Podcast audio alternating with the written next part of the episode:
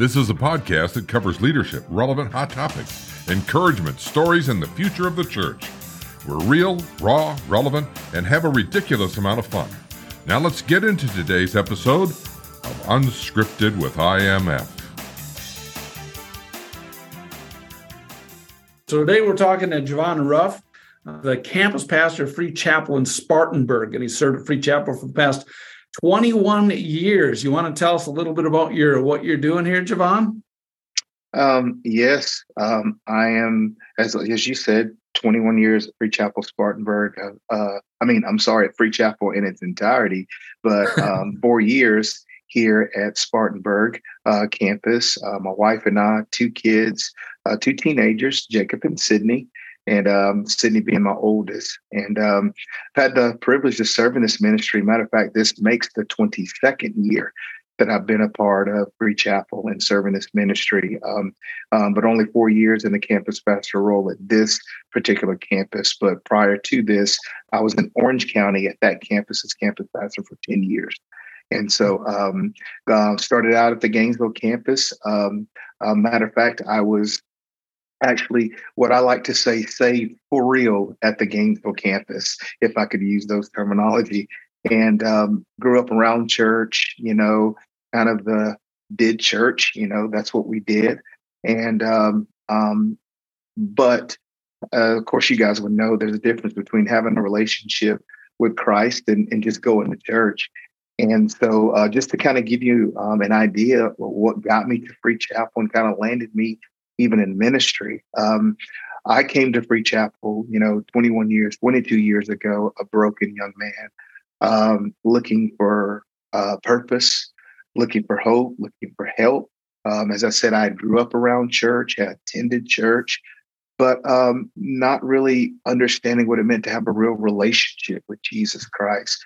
And and even I knew the church language, I knew the church lingo. I could even quote you a few scriptures and tell you some stories but um, it was all head knowledge. And and and i was later to only find that out when as i began to get older and begin to face challenges and temptation and as you know life happens to us all. And um, kind of fast forward i ended up uh, when i walked in the doors at free chapel uh, 22 years ago i was addicted to several drugs um, I was addicted, and I'm just going to be very candid and open um, um, on this podcast. And um, I promise I won't embarrass you or anything like that. But I think it's an, I think it's important that, and for you know, for people to understand, because oftentimes people see you in your now, and they don't understand. Oftentimes, there's a story behind that. And uh, but I came in, I was I was on cocaine, I was doing ecstasy, I was doing acid, I was doing what they called crank, which is a, a type of meth at that time. I smoked two and a half packs of cigarettes. I smoked marijuana. And I said, and I was drinking and all at the same time.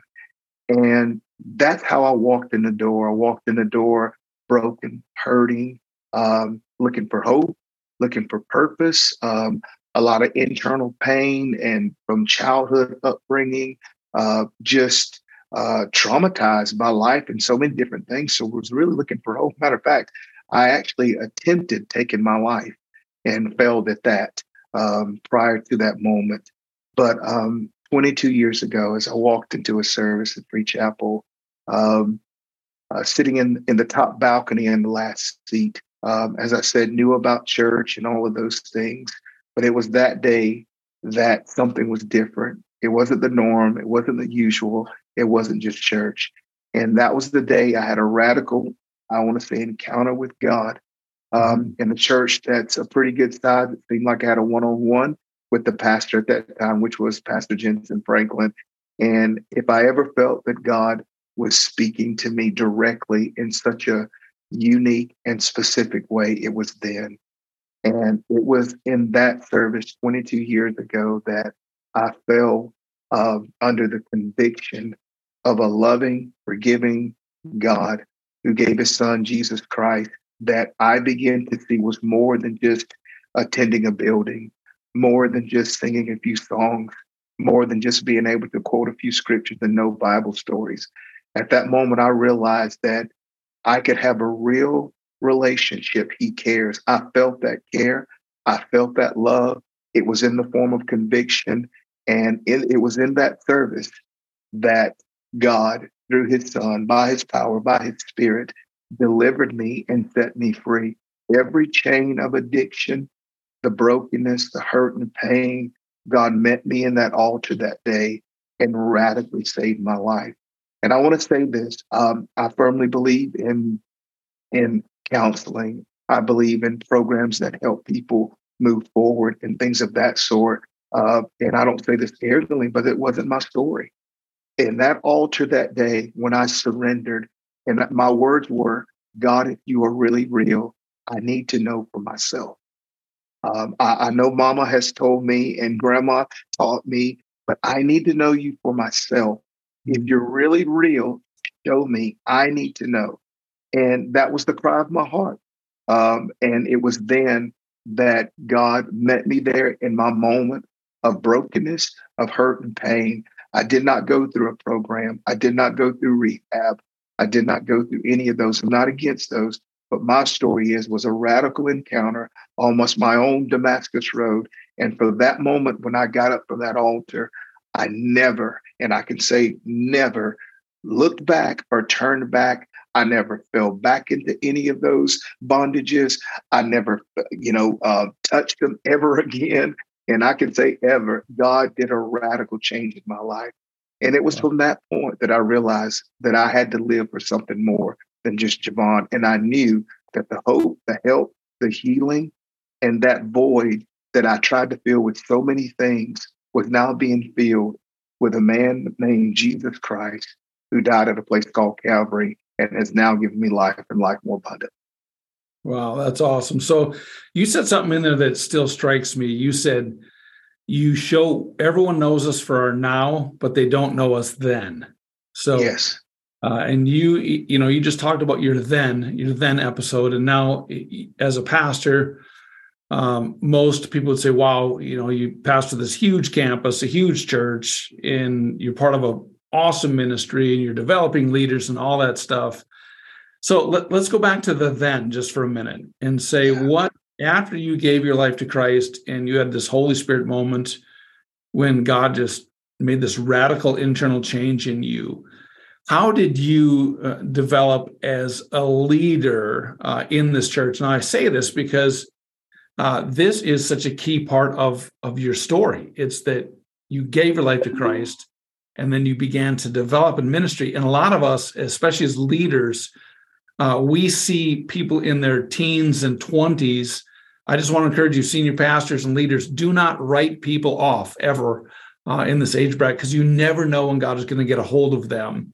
Uh, but oftentimes we, you know, we I don't think any pastor would say this, but it kind of it's on how you show it in the, you know, uh, I'm not going to really invest in them or, you know, I don't know, I, you know, we'll just see what God does, and you know, just kind of we back off. But how can we as leaders lean into it? So tell us a little bit about how did you develop as a leader in the church?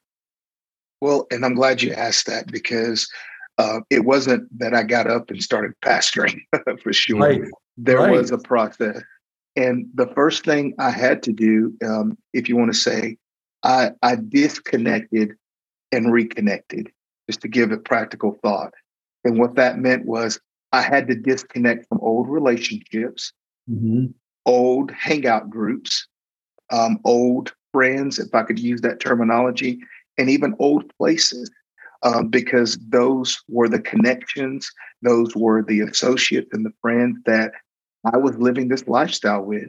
And I knew at that moment that number one, as as radical as the encounter was, I was not strong enough to go back into those environments and be bold and say, I, I have it all. I knew I was changed and transformed. So I had to disconnect. And I want to say this, even in that disconnect, it was lonely.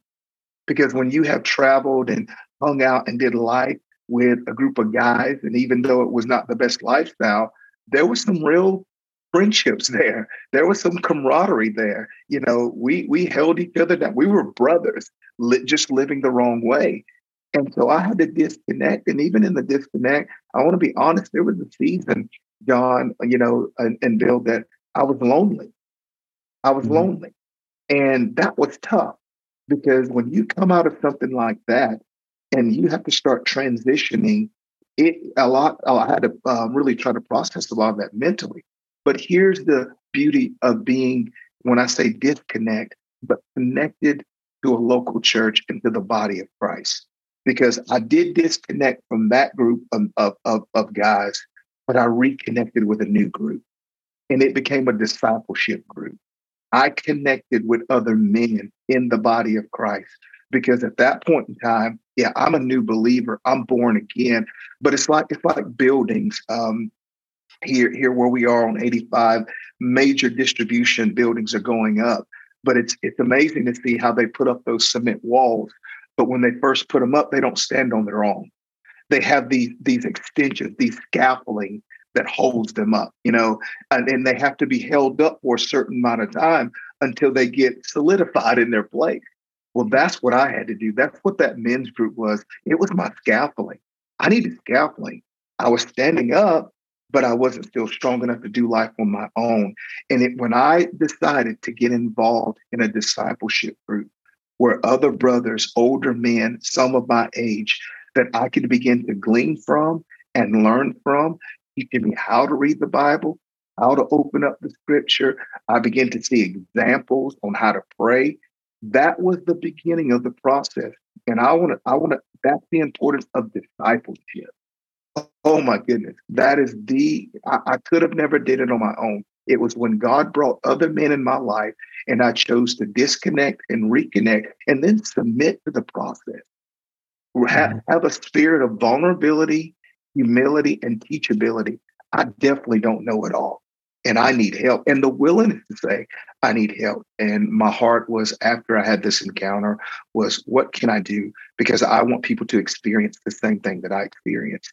And so um, the church during that time, um, uh, our church Free Chapel was at a former location. And um, and that location, the church was on a pretty significant hill. And if you got there late, you parked of far down there and you would have to walk up that hill. And that was the one thing that came to mind. You know what?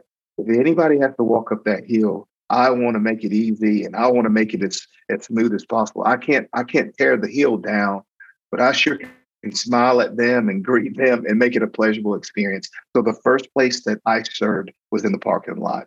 And it was my goal to be the best parking attendant that existed at any church ever. IMF staff and your peers want to see you in Scottsdale, Arizona this June. Receive valuable training unique to your profession from instructors that face the same joys and hardships that you do. If you're a military or civilian chaplain, training specific to you will be from June 19th through the 23rd. If you're a pastor, missionary, or parachurch worker, Training specific to you will be from June 21st to the 23rd. And everyone will be together for an incredible ordination service and worship service. Meet the IMF staff, network with each other, and go home better equipped with content exclusive to our members. Register by going to imfserves.org and clicking on the menu button.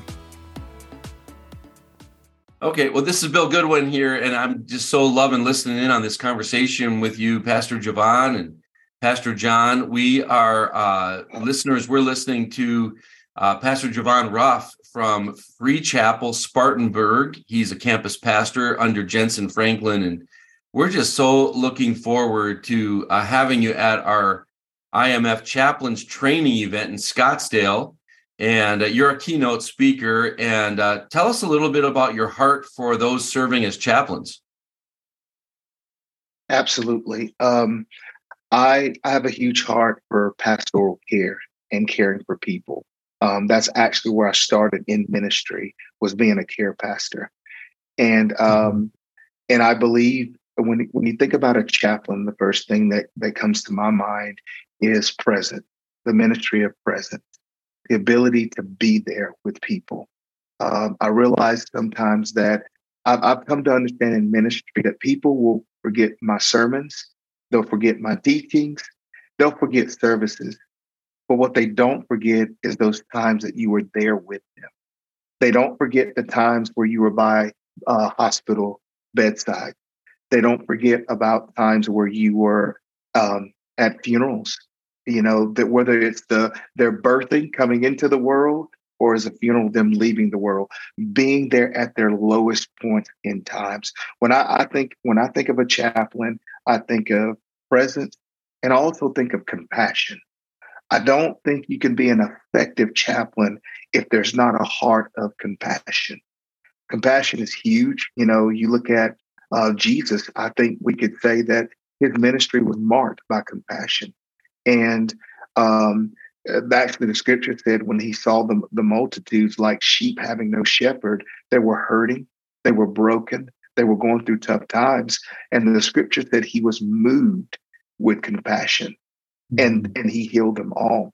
And so when I think about chaplains, I think about the ministry of presence, the power of being there for people. I think about uh, uh, individuals who have a heart of compassion that that believes that they can make a difference in helping an uh, individual. Um, when I can I just talk about that compassion component because I'm really oh, passionate man. about Please that. do because as I, as I hear you saying this, it just reminds me of the phrase we're all familiar with that people don't uh, care what you know until they know that you care.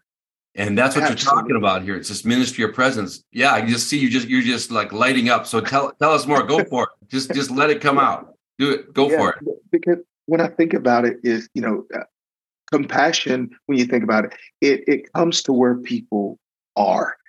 No matter where they are it's willing to come. I the, one of the greatest stories i think about is the good the good samaritan you know the the guy that fell among thieves. And the Bible said he went to where he was. I love that story. And a person of compassion as a chaplain, I think it's important that we realize that we have to be marked by compassion because we're required to go where people are. It's right. never our role to tell them to come up to where we are. We're constantly going to where they are, whether the they could be, you know, in a hospital. It could be um, depending on what area. If you're in the military, it could be you know, out on on the battlefield, or it could be it, if you're a law enforcement chaplain, it could be on the scene of a horrible situation or a tragedy. But I think it's actually the compassion, the willingness to go where people are and meet them there, meet them there in their time of hurting, meet them there in their time of brokenness, meet them there when they need someone most. And mm-hmm. when I think about it, is um, I'll just stay on that story a little bit because that's what I, I, love. Because if you know, we could look at the Good Samaritan as being a type of chaplain. I mean, I I, I think you could, you know, um, yeah. but and and the wilderness was he's a good he was a good Samaritan. That one of the things I think about is he went to someone who was out of covenant or someone who was totally different. Let's use it in our term a different culture, a different race, a different background, or even a different belief. And, and sometimes I've had to deal with situations, they weren't Christian. But I realized that I am there to represent Christ in a way. I am there as an ambassador. But what I believe about compassion, it breaks down barriers, but it also builds bridges. It That's breaks right. down when when someone's moved with compassion, you see them as a person, you see them as a human being, you see them as one of God's creation, despite what they think, feel, maybe even what their beliefs are at the time. At that moment, when I've been called to that moment, I am there because I see them as a person, I see them as a human being, and I see them needing help. And I don't justify whether or, or try to justify whether or not my services to them or to serve them is based upon they look like I do, uh, they believe like I do, they dress like I do. No, this is what I'm called to do. As a chaplain, I'm a compassionate person that believes that my compassion can, you know, break barriers, you know, but also build bridges, you know. Um, when I think about, you know, the Good Samaritan, one of the things is I always think about that uh, let me put it this way.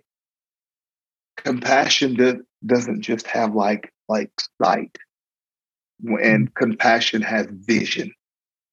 And let me just say this. Mm. let we, we talked about in a, in a in a part of our our discussion um you actually said you know john you said your now versus your next you know you're where you are now but where you were you know your were your past and I think as chaplains, when we have hearts of compassion, we have to operate not just with sight, but with vision. In other words, our sight shows us where they are, but vision allows us to see what they could be. You right. know, if you were to saw me 22 years ago, if you would have saw me, sight would have said he's an addict, he's a junkie, he's messed up, he's tore up. Look at his life. I mean, look at the guy. The guy's got tongue ring. He's got earrings. I did have all that. I mean, he, you know, he looks like he could be Dennis Rodman's brother at the time, you know, or whatever. And if you only saw me or see me with your eyes and not have vision for me with your heart, you missed an opportunity to be used by God to have a radical impact on an individual's life. And when you have compassion, God, God, help me not just to see the person, but maybe help me to see the purpose that you have in the person. And I think if you're compelled by that, it'll change even the way that you treat people. You know, the apostle Paul, you know, he he, was seen as an assassin, but God's vision was that he would be an apostle. Right. Many people only saw him as a murderer, mm. but God's vision was he would be a missionary. You know, right. many only saw Peter as being unstable, but God's vision was that he'd be a solid guy that even suffer one day. And so, if, when you have compassion, I, I'm always praying, God, help me to see with your eyes. You know, the. Apostle Paul said that he said to pray that our eyes of understanding would be enlightened. And I don't think he was talking about the eyes in our head, he was saying the eyes in our heart. That's right. That is right. so good. Oh my gosh. J- Javon, I am getting so lit up right now. I'm so excited for our chaplain training event and that you will be uh, there speaking. I just, I right. just feel myself, I'm sure others that are listening right now are just feeling lighter and feeling lifted. Uh, right. You're a lifter, and and uh, and I love that because you'll be uh, uh, coming and pouring into the leaders, these these chaplains that are part of our IMF family, and uh, and then the ministry that you will be pouring into them will be multiplied as as they go out. A question for you because you know ministry is is there's a lot of blessings and rewards that come along the way, but it's also hard and it's discouraging and it's exhausting at times. And um, it, have have you had had a time where you were just you know depleted and, and exhausted from ministry? And then second, what would you say to someone listening right now that is maybe in that stage where they're feeling lighter and lifted as they listen to you, but they are maybe in a season of a little bit of discouragement? What would you say to them? Absolutely. Uh, yes, I want to say yes. There has been there has been times of weariness. There has been times of discouragement and frustration, and and and and I don't want to. I don't want to spill it. I, and I'm, I'm excited you asked this question, and I'll tell you why, Bill, because that's kind of been on my heart of the direction that I'm going to be sharing. You know, at the conference. Oh, good. Yeah, yeah. Give and, a teaser and, here. Let's do it. And and and because because this was the state that Paul found Timothy in, a young minister, a young guy who was pouring into people, and he, he was in a hard time. He was in a discouraging time he was during a time that it was just unruly under Nero. Uh, Christians were being persecuted. Uh, people was leaving his church. Leaders were walking out on him. People were questioning um, even their belief, and many began to renounce for the sake of the persecution that they were going through. Now, here's the young Timothy saying, "What am I going to do?"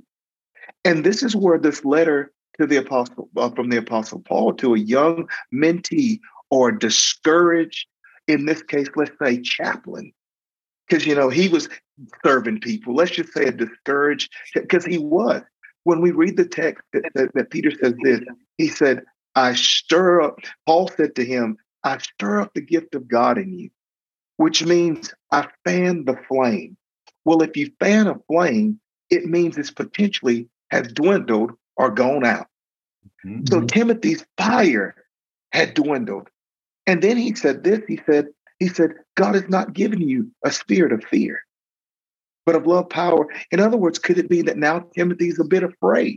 His, his, his, his fire has dwindled. He's dealing with some fears. He's fighting the discouragement and the frustration of the environment he's in, the very people that he's been given his life to now walking out on him. But the apostle Paul, I, I love this. And this is this is what I feel. If I'm honest, I feel that my assignment when I come to IMF is to bring this type of uplifting and encouragement. It's really on my heart.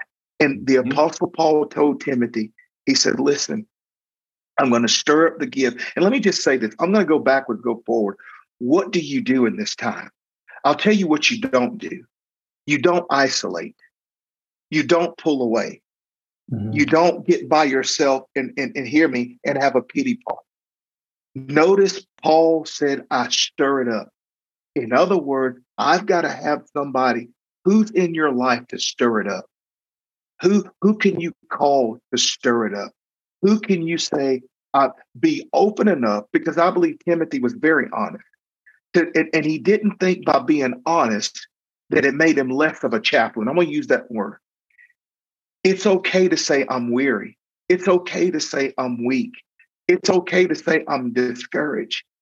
But it's what I do when I admit it. So he was mm-hmm. able to find another brother that says, I see that you're going through. That's why the scripture says the strong bears the infirmities of the weak. One, the, one translation says, strength is for service, not for status. Isn't that good? That That's God so good. gave you a strength.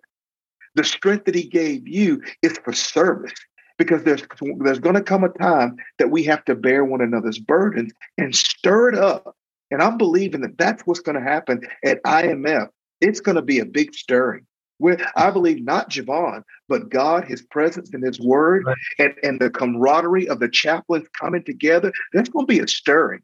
And if there have been some flames that have dwindled in Jesus' name, they're going to burn brightly again. If there's some fear that has settled in, we know that God has not given them a spirit of fear, but of love, power, and of a sound mind. Soundness is coming back and peace is coming back because we're going to come together and we're going to stir the embers again. We're going to lock arms, encourage one another, pray for one another. And, and I, I, I just want to say this this will not be the normal. This would not be the usual. I believe that God is going to do something unique this year that is really going to minister to every chaplain and actually every person that is there. I said that. And the Apostle Paul, he said this. He said, if you're going to make it, I know you're discouraged. How am I going to come out of this? How am I going to get through this? Because he said, the faith that's in you, he goes, I, I, I want to remind you that there's a call in your life. Mm-hmm. I want to remind you, matter of fact, it's generational. I want to remind you there's a listen, to this, a divine investment inside of you. And if you sit down, understand that what God put in you, others are connected to. And mm-hmm. oh, and the fact that you've been called into this chaplaincy was not to just give you a title or position or something to do. Mm-hmm. Because the purpose in you, God always used it to connect to other people. And Timothy, chaplain, you can't sit down. You can't you can't stay down. Because it could it be that if you stay down, somebody else won't get up? Mm-hmm. That's awesome. Could you know that if you don't go ahead. No, I, you know that uh, as a pastor uh, myself, you know that'll preach. Like I've I've got like four sermons out of just what you just said, and uh, I I am looking forward to hearing you.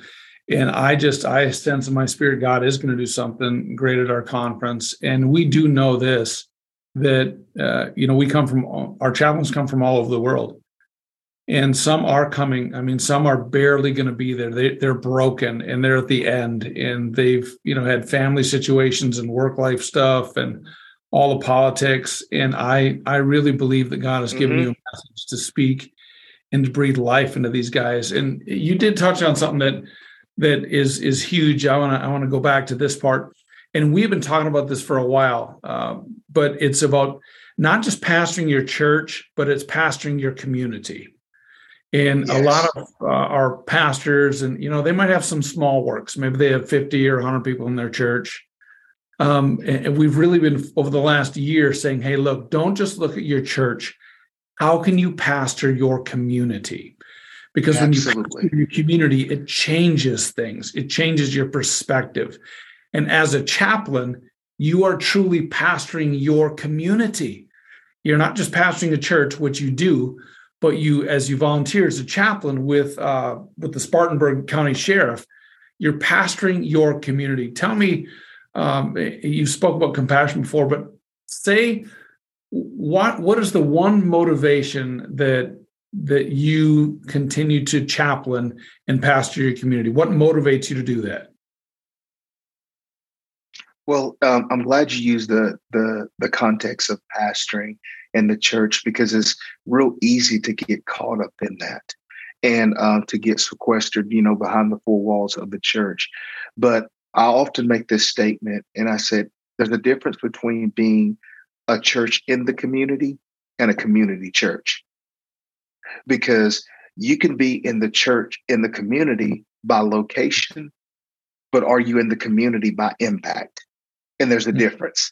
Mm-hmm. And so I want to be a church, a community church, not just a church in the community, because I believe that that outside of the four, we're called to all people. And I here's the reality: your church is actually the community because the people normally that comes from your church come comes to your church comes from the community and how important it is to show that because i believe the, the, the bible tells us this and teaches us this that we're called, we're ambassadors of Christ and we're ministers of reconciliation. And we're here to advance the kingdom of God. And I believe, once again, the chaplaincy, I'll go back to compassion, we are to go to where those are. And what being, and, and let me just say this being a part of Spartanburg County Sheriff's Department, it has increased, let me say this, it has increased my heart. It is uh, uh, my compassion. Because let me we have a saying and and, and it says this as a chaplain and especially those who, who are pastors here it is are you ready? When you think about the church and you think about the community we say it like this you have one foot at the cross and sometimes one foot in the crap. And you're you got to manage the tension between between. But but being a community volunteer and servant it has opened up my eyes because we can get used to church. We can get accustomed to the church thing. But what do you what what it has done for me, it has actually caused me to grow more in my relationship with God and expand my heart for different types of people, oh. especially people that don't believe like you believe. And it gives you different perspectives. It's brought a humility it's brought a, a, a greater appreciation and gratitude and not only for um, the the people in the community, but actually the law enforcement too, because we serve them too and their families.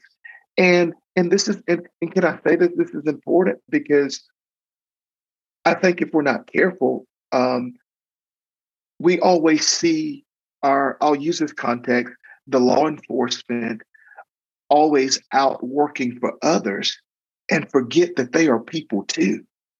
Mm-hmm.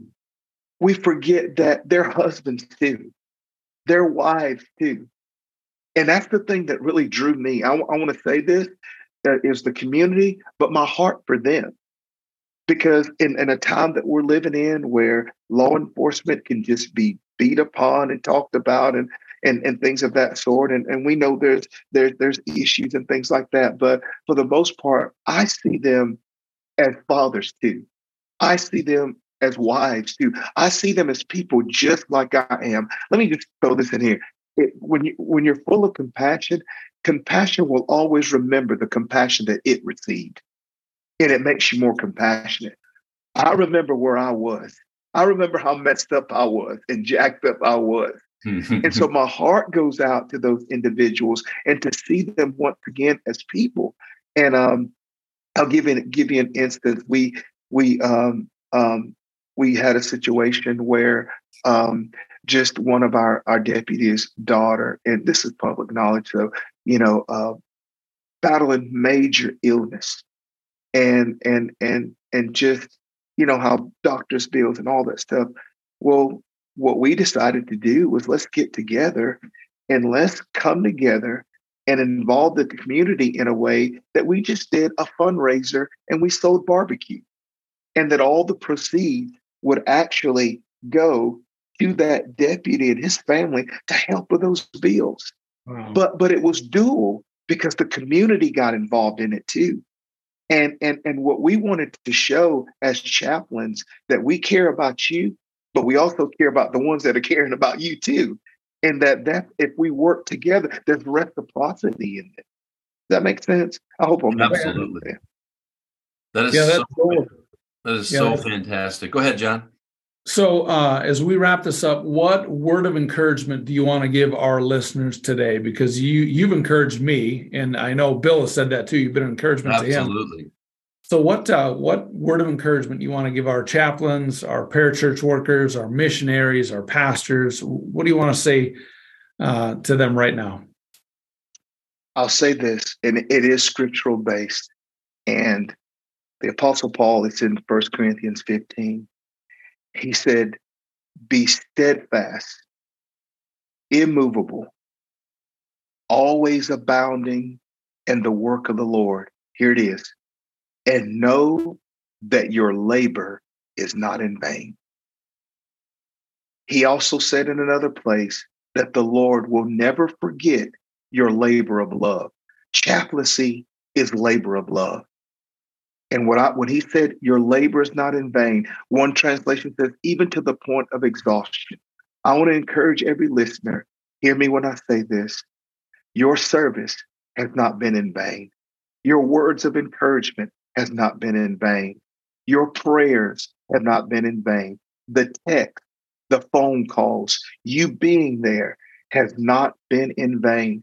And sometimes the labor that you give the the impact is not always initially apparent and obvious but understand there is no harvest without seed and every time that you've made yourself available every sacrifice that you've made for some of you there's times you've had to be away from family there's times you've had to be up long hours there's major sacrifices even to, to the extent of your own health sometimes but the word of encouragement your labor has not been in vain.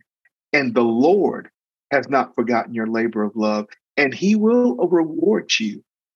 And so, as the scripture says, be not weary in well doing. Don't get tired of doing good. The Bible didn't say we wouldn't get weary. He's saying don't stay in a state of weariness, but don't get tired of doing good because in due season, you will reap a harvest if you faint not. And I'm declared today, you will not faint. For you are strong in the Lord and in the power of his might. And when we come together at IMF, we're going to lock arms. We're going to stand with each other. And we're going to, I believe God is going to refresh us all together. I believe he's going to strengthen us all together. I believe that there, there's coming a great renewal. You know why? Because he needs us on the battlefield. There are communities that need us. There are there are families that need us. There are cities that need us. And so I believe that we're coming together. We're going to be recharged. We're going to be recommissioned. The fire is going to be kindled again. I believe God is going to give us fresh instructions, instructions. And I can't wait to talk to you about how to be a dedicated soldier, a mm. disciplined athlete, and a diligent farmer. I'm going to talk to you about that because those are the three things that the Apostle Paul said to Timothy. If you're going to have the mindset to make it, if you're going to continue to be a chaplain in these unsettling times, and you're going to have, uh, and you're going to maintain a spirit of resilience, you're going to have to have the dedication of a soldier, the diligence of an the the the discipline of an athlete, and the diligence of a farmer. I can't wait to see you there. My goodness, my goodness. Well, we are so looking forward to having that's wonderful encouragement. We all need that today. And uh, I just want to give a shout out to uh, our leaders of our chaplains within IMF, uh, uh, Tony Duck and uh, Ron Brovold. I've been putting together with all of our team an incredible chaplain training event. And you've been listening to Pastor J- Javon Ruff. Thank you Javon, for the, the, the the hearing your backstory, hearing these words of encouragement that have really lifted us today on this episode of the podcast. I know that Pastor John and I are encouraged. And so, those listening, June 19th to the 22nd, Scottsdale, Arizona, uh, our chaplain training event. And then overlapping with that, starting on Wednesday, June 21st to the 23rd, is our general membership conference. And uh, chaplains, you are invited to stay over an extra day. Stay through the 23rd, uh, the morning time. Uh, as we uh, as we conclude that week, but we're gonna have an incredible time. Go to our website and make sure you get registered right away. And uh, Pastor, thank you for being our guest on this on this episode of the podcast. I'm Bill Goodwin. It's been a joy to be with our president Pastor John Braland and uh, co hosting this together today. And to our listeners, thanks for listening. Please like and share this podcast.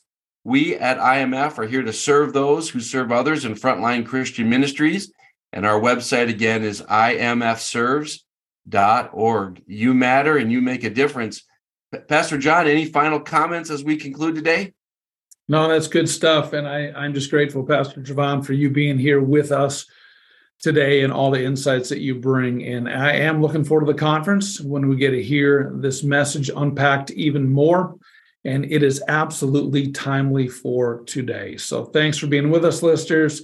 We love you guys. We're glad that you are here, and we hope that we can build you up as a leader and as a fellow servant of God. Thank you for listening today. If you found value in this episode, be sure to subscribe and share it with others.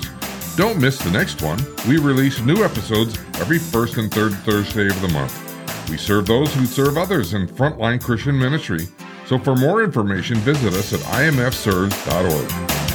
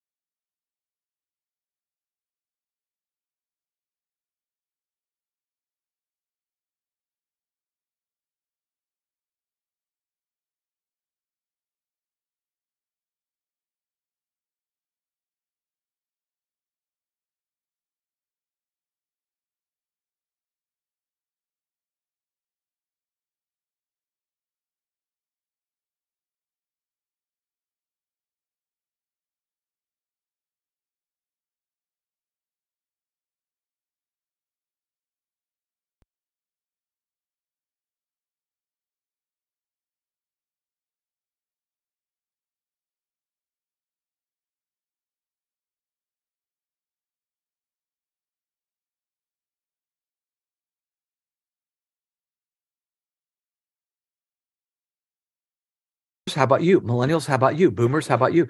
We, we're going to communicate differently to different age groups. Mm-hmm. So as you think about ministries, sit down with one of those demographics and say, how would we reach your cohort, your generational cohort? And then go to through each one. It was so much fun. We got brilliant ideas that I would yeah. not have come up with on my own. So yes. yeah.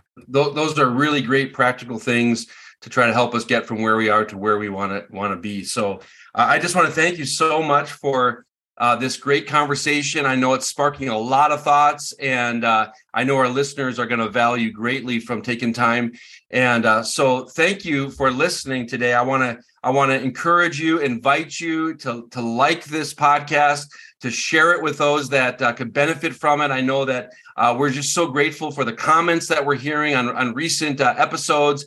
I know this is going to be another one where where friends and family you're going to want to share this uh, and, and get it out there. We want to multiply this great message.